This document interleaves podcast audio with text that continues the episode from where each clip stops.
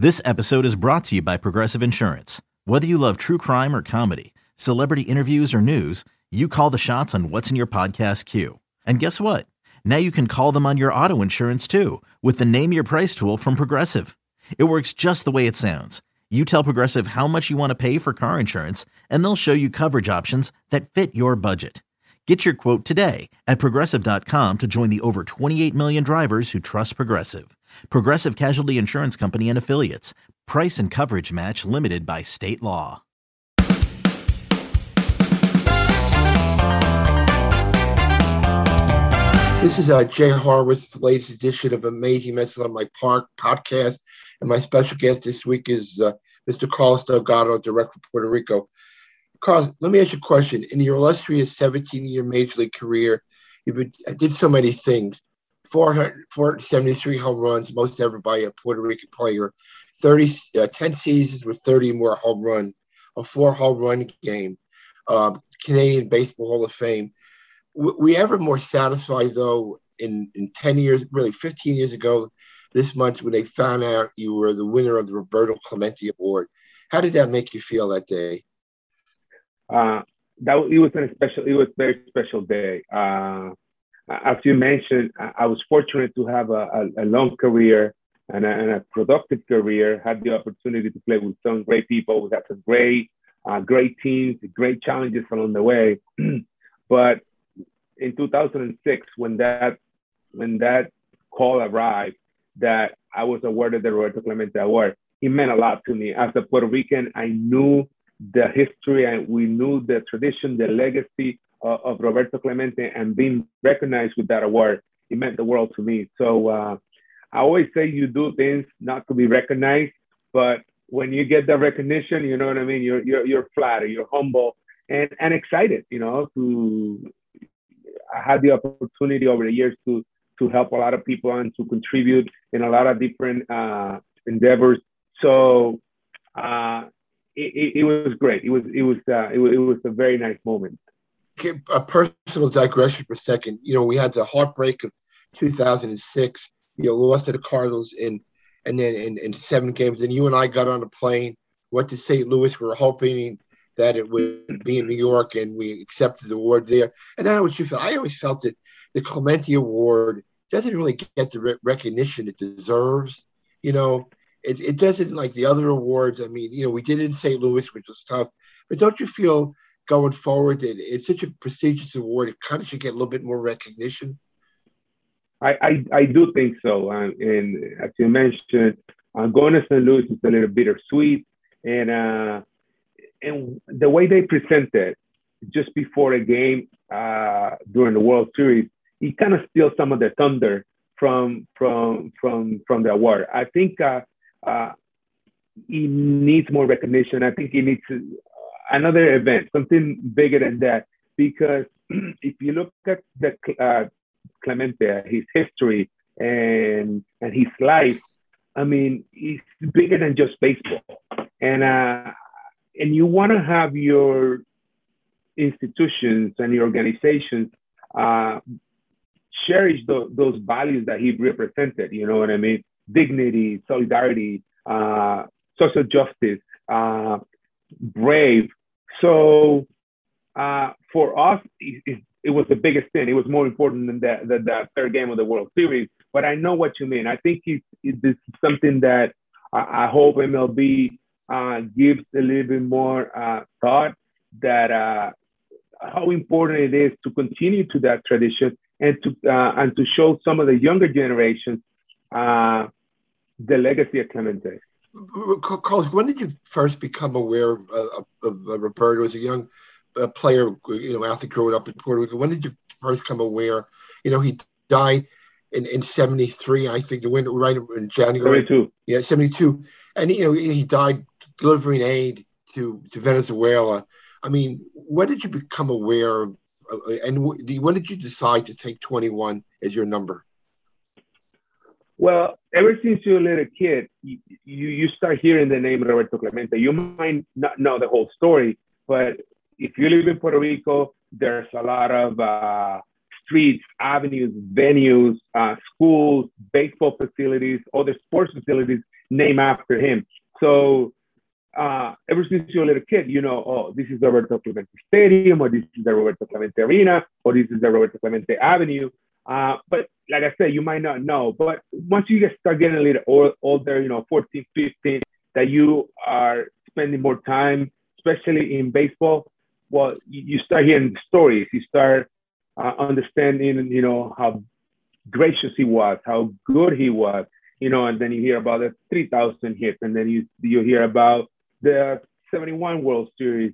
And then when you realize that this person got on a plane on December thirty-first, nineteen seventy-two to bring supplies and aid to victims of the earthquake in Nicaragua, it really hits home. You go like, oh my God, you're gonna leave your family to help others. But, you know, we're talking about this last week during the Roberto Clemente Day, uh, and victims do not understand. They can't wait until a holiday pass, you know what I mean? They just got a big earthquake, and, you know, this is life and death situation. So it shows his commitment, uh, it shows his solidarity that that day he got on that plane, and unfortunately he passed, but history will always mark that day as the day that the great Roberto Clemente got on a plane to bring supplies to Nicaragua. Yeah, Carlos, you spoke about Roberto Clemente Day. I guess now we make a, make a little strides that, uh, you know, players from Puerto Rico could wear the number, Clemente Award winners could wear the number, but, you know, baseball has Jackie Robinson Day, forty-two. I mean, we can't be too far away from having Roberto Clemente Day where everybody should wear twenty-one, don't you think? I hope that we get it gets to the day that Major League Baseball actually retire number twenty-one. Right. And uh, right. and uh, and you mentioned you mentioned Jackie Robinson, and you know what? I want to believe that Clemente should be in addition to Jackie Robinson, not instead of Jackie Robinson. I think both had a great career. Both were uh, they they broke a lot of barriers, and they had phenomenal careers on the field while battling different issues off the field, and that's remarkable. You know what I mean? Let alone trying to perform on a field when everything is like peaches and cream, but when you have racial issues, when you have civil rights issues, when you have uh, Latinos issues, I mean, it, it's remarkable. So I can't wait until the day that M L B actually retire number twenty-one and sits alone Jackie number forty-two of Jackie Robinson yeah. in every Major League stadium. Have you been to the Roberto Clemente Museum in, in Pittsburgh? It was only a couple of years ago I went to really an outstanding museum, a lot of great, you know, memory stuff there. You ever get a chance to go, Carlos? I I, I, I went um, one time while, while we stopped in Pittsburgh to play against the Pirates, you know. We we went in. It's been it's been a while actually. I should I should go back. Uh, you know, it's been what probably over twelve years. I've been retired for eleven years now. But uh, that that's something that that I think we should do. Take my kids, you know, to say, you know, this is the Roberto Clemente Museum, and this this is what happened, and show them the show them the city. Yeah. Carlos, let's talk about your cha- Extra Bases. Has it been twenty years? I mean, how long have you been doing Extra Bases, your charity? Uh, our charity started in two thousand one, so it's twenty years uh, that we have been working. Uh, it's, it's been a, a, a great experience. It's been a fun ride. It's been a learning experience. Having the opportunity to work with a lot of people, having the opportunity to uh, help a lot of people, and and I always say it gives us the opportunity to learn from a lot of people. You know what I mean? Sometimes you feel like you're the one giving, but actually you're the one receiving life lessons, which is more important. So twenty years uh, and counting. We have a small team of people that uh, that help out because obviously you I can't do it all. But part of my commitment, other than you know time and the money, is just I want to know what's going on. I want to get my ear on the ground to see what's going on. Like you mentioned, it's easier to sit on a on a chair and send a check and send that you don't know exactly where it's going. I like to visit. I like to talk to the people that were helping. I try, I would try and figure out what's the most efficient way for us to help. You know, everybody needs money, but you know, every dime, every dollar that I save, you know, I can be more productive, I can be more efficient. And at the time of delivering the goods or delivering the service, I like to be there. You know what I mean? I like to, I like to be when we're carrying the boxes. I like to be when we're delivering the water or special need, wh- whatever it might be. I, I like to be there, and not, not like some of the people that like to be there to carry the first box so they can be on the picture. You know, that's my commitment. You know, if I'm gonna help, if I'm gonna do something, I want to be involved. I want to know what I'm, what, what we're getting into, because I like to learn to see how we can make it better for the next organization that we help with, for the next person that we help with, and and and that's that's that's the way that's the way I see it. It requires a lot more work. It requires a lot more time, but um, that's I think that's the whole point behind. If you want to help, you need to get involved. The last couple of years have been pretty tough on the island with all the storms, Carlos. I mean, I guess after you got down with one storm and another one hit, tell us what the last few years have been like for the people in, in Puerto Rico. Well, the, the last four years have been a little have been a little crazy, to say the least. You know, in two thousand September twenty seventeen, we had Hurricane Irma hit a little bit. We thought it was going to be a bad one, and then we got Maria. Maria was really bad. It just destroyed the island. You know what I mean? A lot of people were without power for a long, long time, probably, you know, ten, twelve months. Um, no communication for, for a couple of weeks. It, it was bad. Maria was bad. So the recovery for Maria, it took a long time. Actually, um, it was September twentieth, and they were doing the fourth year, you know, four year anniversary of, and, you know, there's a lot of people without roofs still, you know, I mean, the recovery is still going on.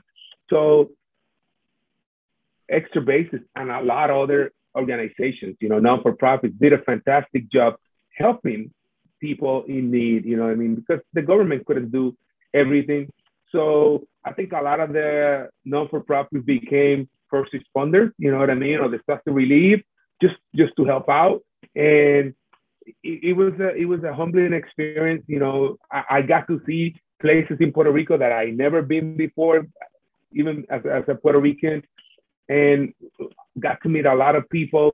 We, we, we did some, a lot of joint collaborations with other foundations and other groups. So it, it was, it was great. So that went on for a good year, year and a half.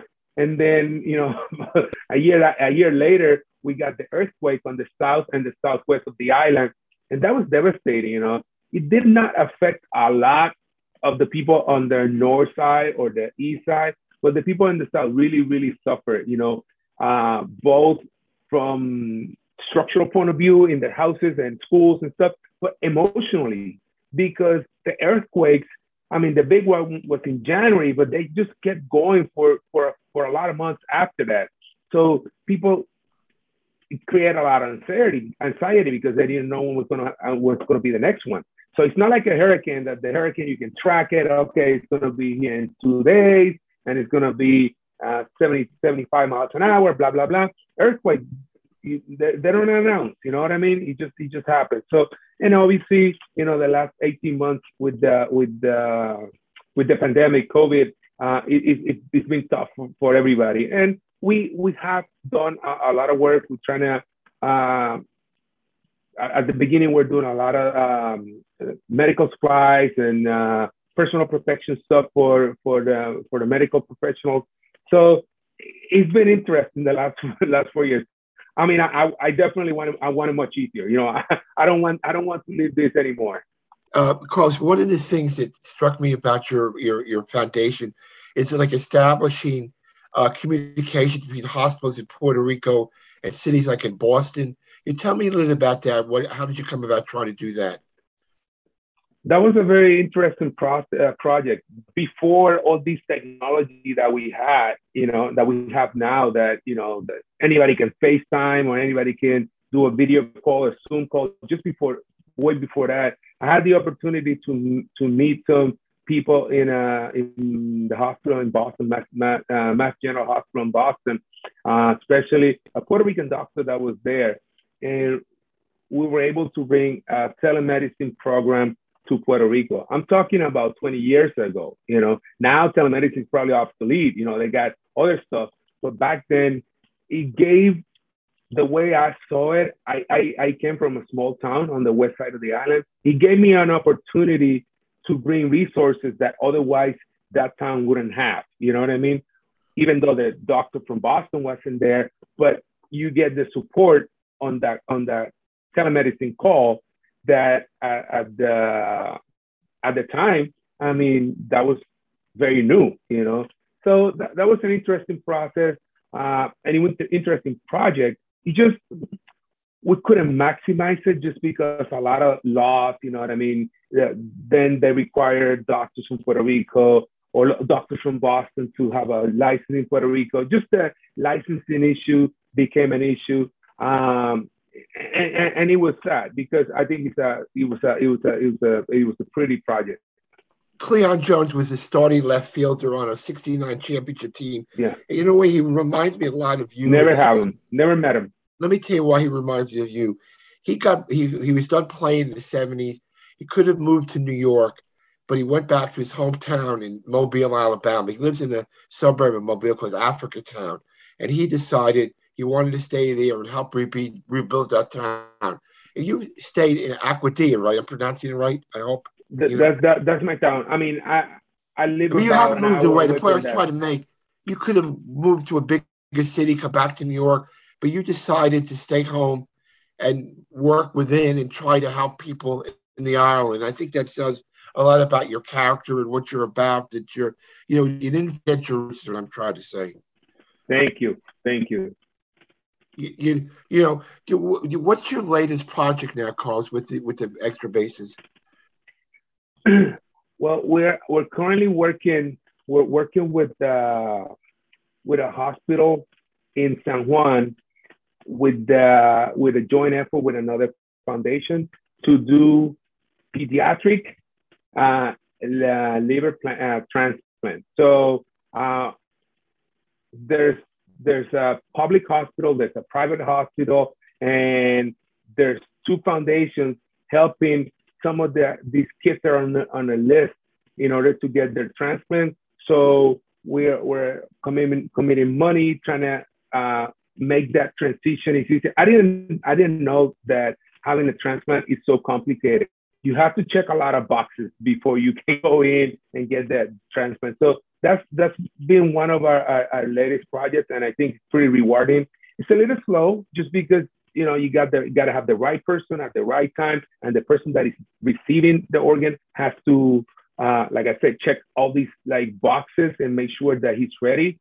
Uh, but it, it, it's been a learning experience, and we're also doing a, a, a project called Ángeles Vivientes to to do seminars and talks at the school to prevent uh, child abuse, and that's also been very rewarding. We got Uh, psychologists that that does these like talks and seminars, and and we support her on on and on on every front.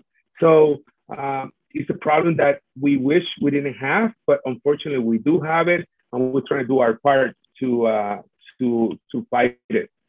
Yeah. Carlos, can I throw a little baseball with you at the end? Uh, you know, I don't uh, know baseball. About me either. Two hip surgeries kind of short your career with the Mets. Do you, do you, you know, I mean, look at your career. I mean, what a great career. In addition to home runs, over fifteen hundred R B Is, so many records, you know. Did you ever think mm-hmm. of, of you had stayed healthy at the end, you could have got to five hundred home runs and, and you know, me, you know, Canadian Hall of Fame is great, but, you know, I mean, it's really amazing to me, you know, career two eighty hitter and all the other records that you're not in the Hall of Fame and really not, didn't really have unjustly a fair run at the Hall of Fame. Did he ever think back what could have been at all? I, I do. I mean, uh, I don't like to cry or spill milk, but uh, I, I remember well May of two thousand nine when my hip really flared up and uh, and I couldn't and I couldn't play anymore. I was I was feeling pretty good. I was I was uh, physically I was fine other than the hip. You know what I mean? I was twenty-seven home runs short of five hundred, and uh, and I, I had the also had the desire to play another year after that. So I, I feel like I could easily reach uh, have reached five hundred home runs. Uh, another sort of goal that I had is just to get over seventeen hundred R B Is. I think that's a, that's a, that's a big number. I always took a lot of pride on on on R B Is. People like home runs, and so do I. You know what I mean? But like when you drive people, when you drive people in, you need more than a home run sometimes. You know, I need to put together a good at bat, which was my my my goal. I tried to put together a good at bat every time I went to the plate. Sometimes it didn't show, but I tried, and, and, and as a result, I mean, you drive in runs, you know, and and and that's a big thing. seventeen hundred is a big number for me, and I was kind of sad that I didn't get there. Obviously, five hundred home run is a is a, is a big number. It's a benchmark. Um, and you know what? Sometimes I I, I I what if you know I go, oh, what if my hip didn't give out? What if? But little that I know, I had my first surgery in two thousand nine. I had another one in two thousand ten. Then my left one blew up in two thousand ten. I had the third surgery within eighteen months, and a year and a half later, I had a hip replacement. So I have four hip surgeries. I tried everything that I could to come back to the field. Uh, I did. I did rehab for twenty-four months straight. So I also look at myself in the mirror and say, you know what? I gave every opportunity that I have. I went to the best doctors. I moved to Colorado for six months to to get what I, you know, at the time, the best attention that I could. It just wasn't strong enough. So, you know, whatever. I can't get any more hits now. I'm happy with my career. I get the best I could. Let me, let me one a couple more charity questions, Carlos. You've been retired ten years. You know, a lot of times when players get out of the game, they stop giving. What what made you, you know, keep giving after all these years? You know, you won the award in two thousand six. You've been out, out of the game ten years, and yet you still give, give, give, and give. Was there was the was Clemente the influence, and what made you keep giving? I I tell you what, Jay, I I I, I live my life, and with I, I try to be grateful. You know what I mean? I I had the opportunity to do what I love for the longest time. You know, for seventeen years, I was in a, in a Major League Baseball field, part of seventeen years. Um, I have, I'm healthy. I have a healthy family. Um, I can, I get to see my kids every day. I get to take them or pick them up at school every day.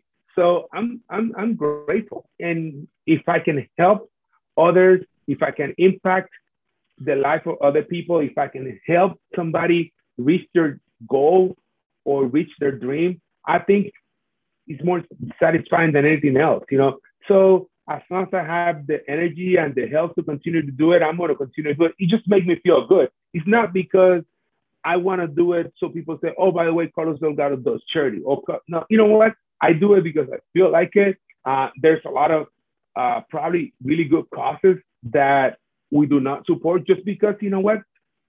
I can't support everything. And I feel like, okay, our vision is this, and we're going to kind of stick with this. And I think this is the most important for us, even though that we do recognize that other people out there are doing a fantastic job with other causes that we do not get involved with. So I don't know if you understand where no, I'm I know one hundred percent. It's just got to be satisfying for, for us, something that we really believe in. Good, good. Uh, Carlos, if people wanted to contribute to uh, Extra Bases, how would they go about it? Well, there's uh, you can follow us. You can look us on the on the on the web. So it's w w w dot extra bases dot org. So uh, we write it in Spanish. So it's the e at the, at the beginning, e ex, extra bases with an s at the end dot org. And we're on Facebook, Extra Bases uh, P R.